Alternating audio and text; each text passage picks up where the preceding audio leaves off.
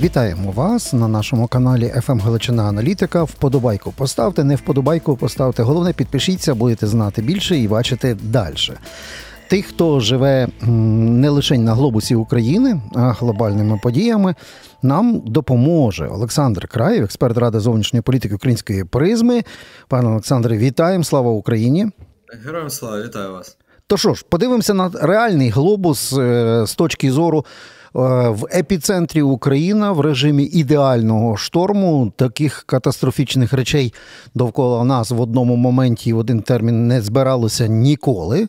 Хоча ми знаємо, що історія України це історія фактично ем, протистояння Росії при дуже дивних Е, ну, тих чи інших рухах союзників, то вони разом з нами крокують хрещатиком на спільному параді, то відкривають фронт. То вони нам допомагають в Першій світовій здобувати Українську Народну Республіку, то потім повністю віддають нам русським. Така історія. Але е, зараз історія на наших очах твориться, і давайте глобально що і хто. Проти України зараз грають. Е, ну я не беру до уваги Росію і Білорусь і Іран. А от з тих, е, хто поряд на європейському континенті, хто грає проти нас? Проти нас грають в першу чергу популісти. Причому популісти як праві, так і ліві. Популісти як ті, що при владі, так і ті, що тільки намагаються здобути цю владу. І абсолютно зрозуміло, чому вони це роблять. Тому що сучасний західний європейський популізм він заснований на антисистемності. Говорити не те, що говорить влада, робити не те, що говорить влада, бути абсолютно контрсистемним, контрнаративним. І умовно, так як європейці в абсолютній більшості нас підтримують, так як ми бачимо, що більше чи менше, але всі європейські країни дають нам допомогу фінансову, військову, ресурсну, будь-яку іншу. Популісти грають на тому, що нібито в цьому вся причина. Ось це є нашою головною проблемою, і це те, що не дає нам розвиватися. Тому Олександр, але... Але тут якось нелогічно, бо якщо е, алкоголіки е, в один одного впізнають, вони збираються в купу. Наркомани зразу кучкуються, що так легше дозу добрати. Популісти мали би кучкуватися. Та ми можемо ще давати відкриті уроки всьому світу в українському популізмі. То чому ж наші популісти не можуть знайти спільної мови з європейськими популістами? Тому що наші популісти загрузили в 2000-х, а європейські популісти це популісти вже нового гатунку. Тобто, ну це знаєте, різні рівні модернізації популізму. Наш популізм він соціальний. Він про те, що от є багаті погані, а бідні хороші. Давайте допоможемо бідним. Більшовицький популізм такий. Да, да. А європейський він трохи про інше. От система як така прогнила, і лише ми знаємо, що з нею робити. Ну і плюс у них новий цей дуже хороший тренд. Ми в кризі, ми в катастрофі яку самі створили, але лише ми можемо її вирішити. І от ми зараз прийдемо. У нас є ворог, це система. Ця система любить Україну. Відповідно, що ми маємо робити? Не любити Україну. От у нас з'явився Орбан, такий у нас з'явився Фіцо, і така у нас є Марін Ліпен, альтернатива для Німеччини. Такий в нас є новий потенційний новий прем'єр-міністр Нідерландів. Ага. Добре, але подивіться, який цікавий момент. Е, ну, один з кращих е, зразкових популістів, про яких ще будуть фільми на Нетфліксі, я маю на увазі Борис Джонсон. Пам'ятаєте? Турки так. прийдуть, е, вас всіх з'їдять, ми платимо забагато. Даєш Брекзит, ура! Маємо Брекзит е, руками популістів, недоумків і глубінного народу. Сталося? Сталося. Але при цьому популіст Джонсон системний в, боротьбі проти е, російського імперіалізму в підтримці України.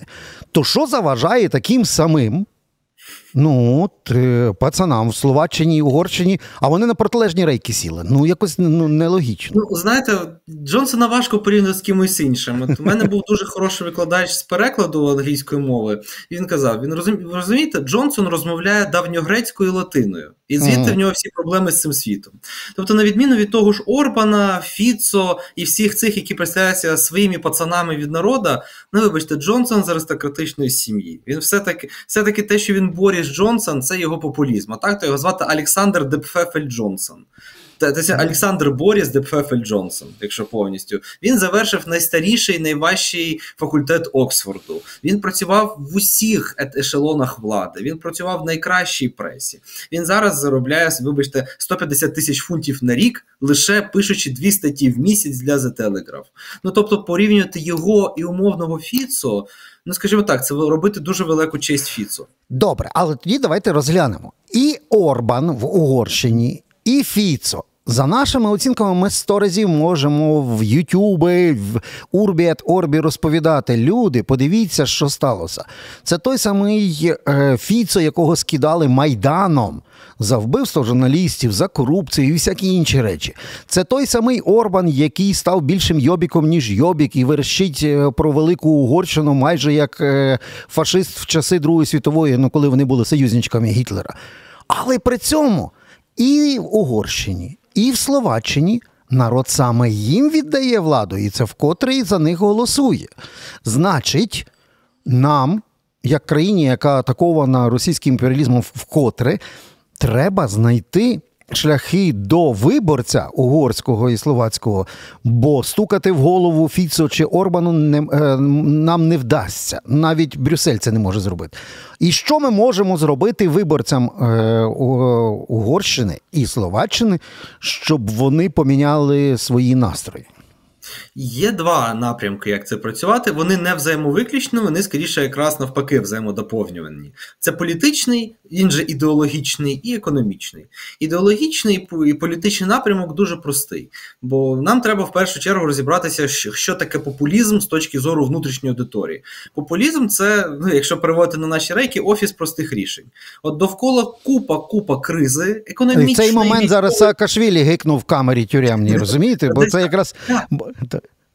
Ну, бо популісти вони що кажуть? От є надзвичайно складна проблема, яка там потребує нормальної освіти, років вирішення, дослідження, все. А ми просто, от як Трамп казав, а ми побудуємо стіну.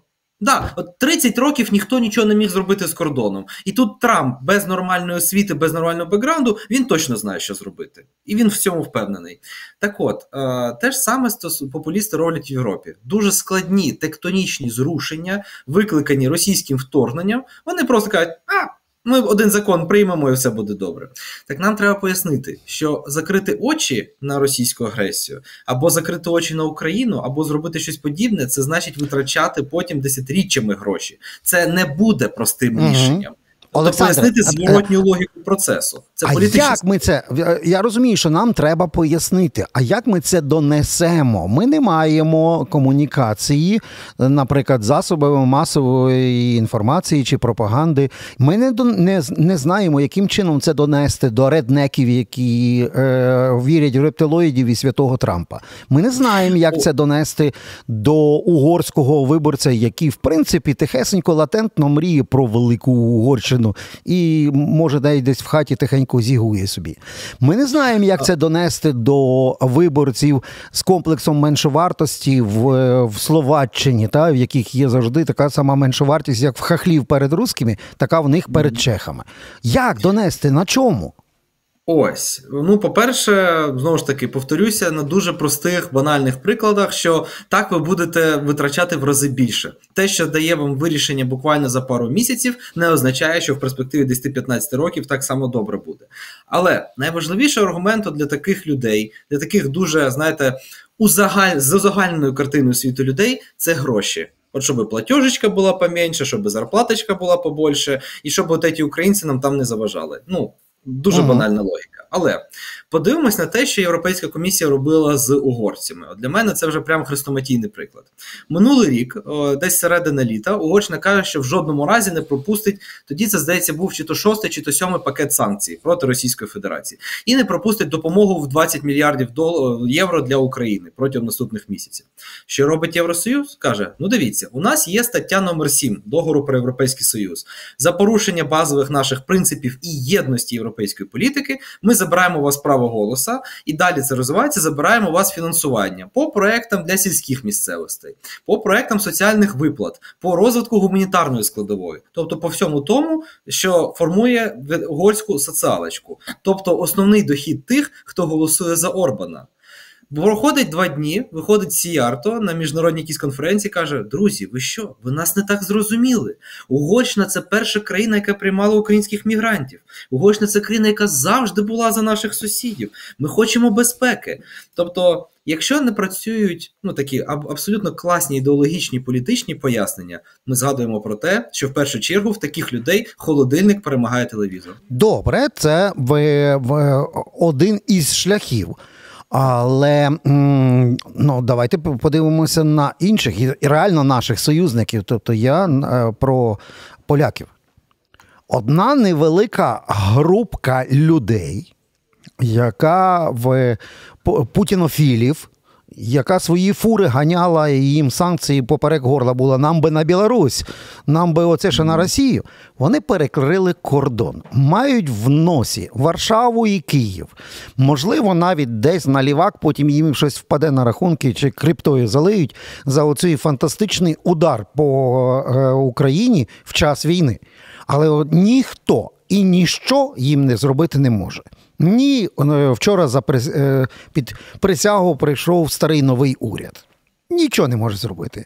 Ні президент, ні Єврокомісія, ні Брюссель нічого не може зробити ось цим людям, які діють всупереч законодавству навіть європейському. Це насправді проблема, скажімо так, вона багатофакторна, і нам дуже не пощастило, що всі фактори сплилися в один. З однієї сторони, у нас уряд, попередній уряд, який не хотів нічого вирішувати, суто банально політичного розрахунку, що звинуватять уже не нас звинуватять наступний уряд, який досі не зібрався і нічого не робить. Так, хай Туск потім ну, розгрібає. Так, ми розуміємо їхні так, ходіки. От уряд Туска ще не може це розгрібати, бо вони себе розгребти не можуть. Єврокомісія починає на них давити, але бачить, що давити нема ні, ні на кого. Ну бо відповідальних крайніх нема. Ми бачимо, що росіяни вливали гроші в ту конфедерацію, і можливо досі продовжують це робити. В нас просто нема ну от, паперів на руках, які б це підтверджували. Але і в Службі маємо... безпеки Республіки Польща є достатньо фактів по тих самих е, дядьках, бо вони не перший день працюють путінофілами е, в Польщі. Ось. Тобто, у нас виходить така дуже і дуже складна штука з криза, в якій дуже багато факторів, всі з яких одночасно вирішити не можна. І тому що нам робити з цим? Знову ж таки, ми пішли по дуже правильному шляху. Ми не почали звинувачити в усьому Варшаву, що, умовно кажучи, конфедерація і перевізники це всі поляки дуже добре, що ми не зробили цю інфантильну штуку. Бо раніше в нас було таке бажання, пам'ятаєте, точніше в нашої влади. От це роблять там якісь польські перевізники. все, всі поляки погані. От з усіма ага. давайте розсваримося, скажемо, плюнемо в обличчя і підемо. Добре, що цього не зробили. Це перший гарний крок. Ми ізолювали проблему. Ми звузили проблему до пари тисяч людей, які реально створюють питання.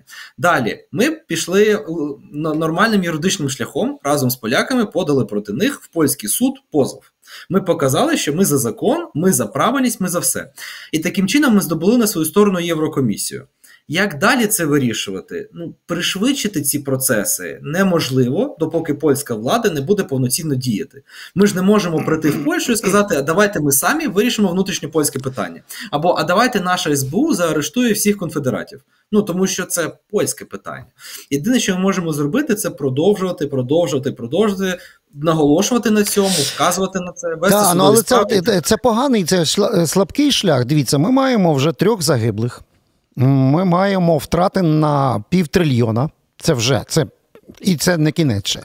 Там люди, це навіть якщо не до кордону західного не рухались, бачать це на бензозаправках. Особливо або нема Автогазу, або він же коштує як як колись 95-й хороший. От, І це все потягне за собою ланцюжок зростання цін або дефіциту, або навіть відсутності певних товарів. І це в країні, яка воює. Це в країні під фінансовий рік, коли в багатьох інших наших донорів і спонсорів закінчується як не зброя, так е, політична воля голосувати нові фінансові вливання.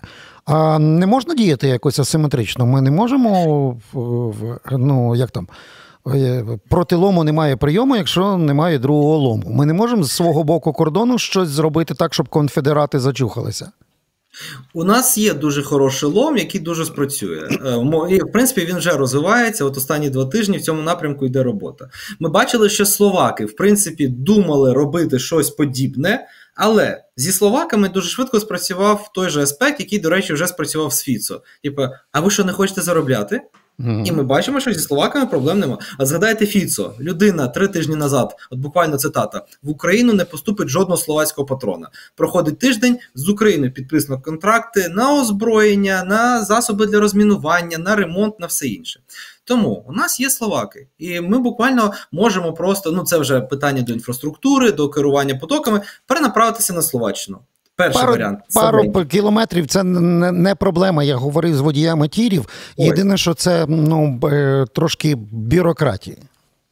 Да, є Румунія. Румунія, яка до нас максимально відкрита. Румунія, з якою ми нещодавно врегулювали величезну проблему мовну, і тепер вона, вона, до речі, згадаємо кризу з поляками щодо зерна.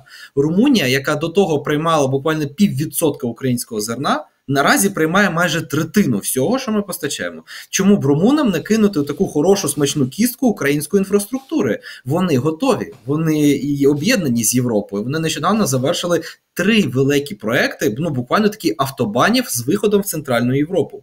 То що нам заважає, коли поляки не хочуть з нами заробляти? Дуже так цинічно сказати: ну не хочете грошей, господи, та не треба. У нас вон Братислава хоче з нами заробляти, з нами Бухарест хоче заробляти, з нами всі готові працювати. Те, що вам не хочеться заробити, ну хлопці, дівчата, ну це ваша проблема. Так, Олександре, отут. Перепрошую, е, Олександре, тут власне ем, більш зрозуміло, коли працює гроші, товар, відносини гроші. Значно е, важче зрозуміти, що нам робити після ось такого. Ем, ви ж самі помітили, що в, в рамках наближення до початку процедури е, вступу до Європейського Союзу і перемовин там ті є домашні завдання, там є е, е, виконані, недовиконані інші речі. Ми розуміємо, що на абсолютно питань, які для європейців не зрозуміло, вони кліпають очима. Вони це така е, мультинаціональна без кордонів е, з потужним місцевим самоврядуванням ем, мозаїка різних культур, мов і так далі. І коли вони приїжджає, Урсура фон дер Ляйн і каже нашому президенту Зеленському, отже, наштампуйте там е, законів про нацменшини, то вони собі уявляють ці закони саме от в таких рамках європейських і практиках європейських. І м, я розумію, що нам дуже важко пояснити, що у нас завжди гра в, е, з толерантністю нацменшинами це дві різні ігри. Українці одні з найтолерантніших зараз в Європі, що підтверджують всі соціологічні опитування багато років поспіль. А при цьому нацменшини у нас завжди була підміна. У нас завжди нацменшини це домінування е, московита, це русифікація в тій чи іншій формі. А те, що на цей паровозик захотів сісти Сіярто разом зі своїм Орбаном. Ну, це класична їхня е, гра. І що каже наша влада?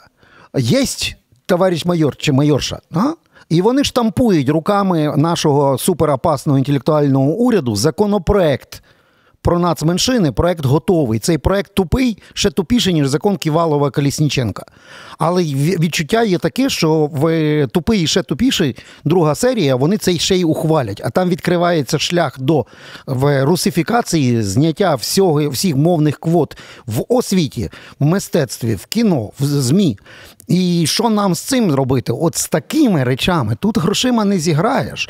Тут отак Урсула поїхала, приїхала, а в нас дурдом. Тут дійсно грошима не зіграєш, тут дійсно треба, ну скажімо так, знайти той чіткий баланс між нашим суверенітетом, нашим розумінням проблеми і тим, що хоче від нас Європейський Союз. Ну, по-перше, тут треба про як би це дивно зараз не звучало, нам треба зробити Європейську комісію своїм союзником. Бо Європейська комісія може чути. Європейська комісія може з нами працювати. Там працюють найкращі дипломати Європи. От Сіярто Орбан не готові з нами працювати. Румунія до певної межі не була готова, але насправді, дякуючи їм, вони проявили нормальний підхід політичний. Поляки з нами під великим питанням. Тому нам треба бути циніками, і нам треба розуміти, що Європа це не тільки постійно про дружбу і все хороше. Європа це про іноді показати зуби. І от як в контексті ми з вами говорили з поляками економічно, так само з угорцями в контексті мови і в контексті всього іншого, нам потрібно знайти собі союзника, з якими це будемо продавлювати. І нам потрібно нарешті чітко вказати, що питання війни Росії проти України воно часто не асоціюється з питанням мови. Воно чомусь знову просто стає Путін's war, тобто війна Путіна. Що це Путін хоче щось відносно України. Це просто питання про території. Ні, шановні, це питання культури, це питання мови, це питання самовизначення, це питання формування українців як таких. Згадайте, що росіяни писали на початку, що частиною денацифікації буде деукраїнізація, іскусственного унічтоження іскусственного поняття Україна, як вони писали в своїх методичках. Ну тобто, нам треба чітко це артикулювати. Європейці, на жаль, про це забувають. От просто зі свого досвіду скажу, ви не уявляєте, наскільки вони дивуються, коли ми їм кажемо, що Україна відстоює реальні європейські цінності. Ані ті, які зараз існують в Європі, що якби Україна допоможе Європі перевідкрити себе. Вони кажуть, вау, яка нова думка! А ми про це так і не дивилися. Тобто, нам не треба думати, що європейці найрозумніші, вони багато чого не розуміють. Нам треба їм чітко сказати, що зрозумійте, ми не тому відстоюємо мову, що ми там якісь погані бандерівці-націоналісти. Ми її відстоїмо, бо ми українці. І питання теперішньої агресії Росії це суто питання виживання українців фізично, української мови і культури і інтелектуально. Так, ну на жаль, просто філософія створення НАТО як блоку антинімеччина, Євросоюзу як Сполучених Штатів, як союз е, е, робочої сили і бабла, і і плюс стільки десятиліть такої ліберально-жирної. Е, історії, на жаль, та ми не маємо зараз філософських центрів, які б могли б народжувати в Європі оцей дискурс. Але ми маємо тих, хто його і не втрачав. Я говорю про е, скандинавські країни, з яких наймудрішою є Норвегія. Ну, Вона мені подобається. І армія найсильніша, і в блоки НАТО, і в Шенгенській зоні, і з Єврокомісією не треба сваритися, бо ми в Євросоюз нічого не робили. Ну, Вони знають, що таке Московія. Балтійські держави знають, що таке Московія. Історія знищення польської держави це історія протистояння Московії в тому числі. Е, що таке Московія, знають і е, угорці, на відміну від Сіярту і Орбана, танки в Будапешті пам'ятають, і словаки, та і, в принципі, і румуни теж. Отже, чи ми можемо не знаю, бо в нас е, до кінця війни ця влада ніяк не буде мінятися. Там можуть окремі істоти зникнути е, з порядку денного, але, е, скажімо так, архітектура і філософія влади буде саме така, як зараз є. І от з нашою теперішньою владою до кінця війни ми можемо щось укріпити на західному фланзі оцієї центральної європейської, на, цьому. Балтійсько-чорноморській дузі міжмор'я, ми можемо щось з цього створити, крім гарних слів і тостів. Це останнє моє питання. Ой. Хвилинку маємо. Да, це дуже хороше питання. Насправді, по-перше, тут маю зауважити, ми недооцінюємо скандинавський напрямок. Ну, от ви правильно сказали, що Балтійський напрямок, тобто Скандинавський півострів, плюс Фінляндія, плюс Балтійські держави. Буквально минулого року було три великі візити, коли вони давали зброю, коли вони казали про союзні відносини, вони казали про нові домовленості, вони казали про безпекові гарантії до того, як про це почали казати в Західній Європі. Що ми зробили?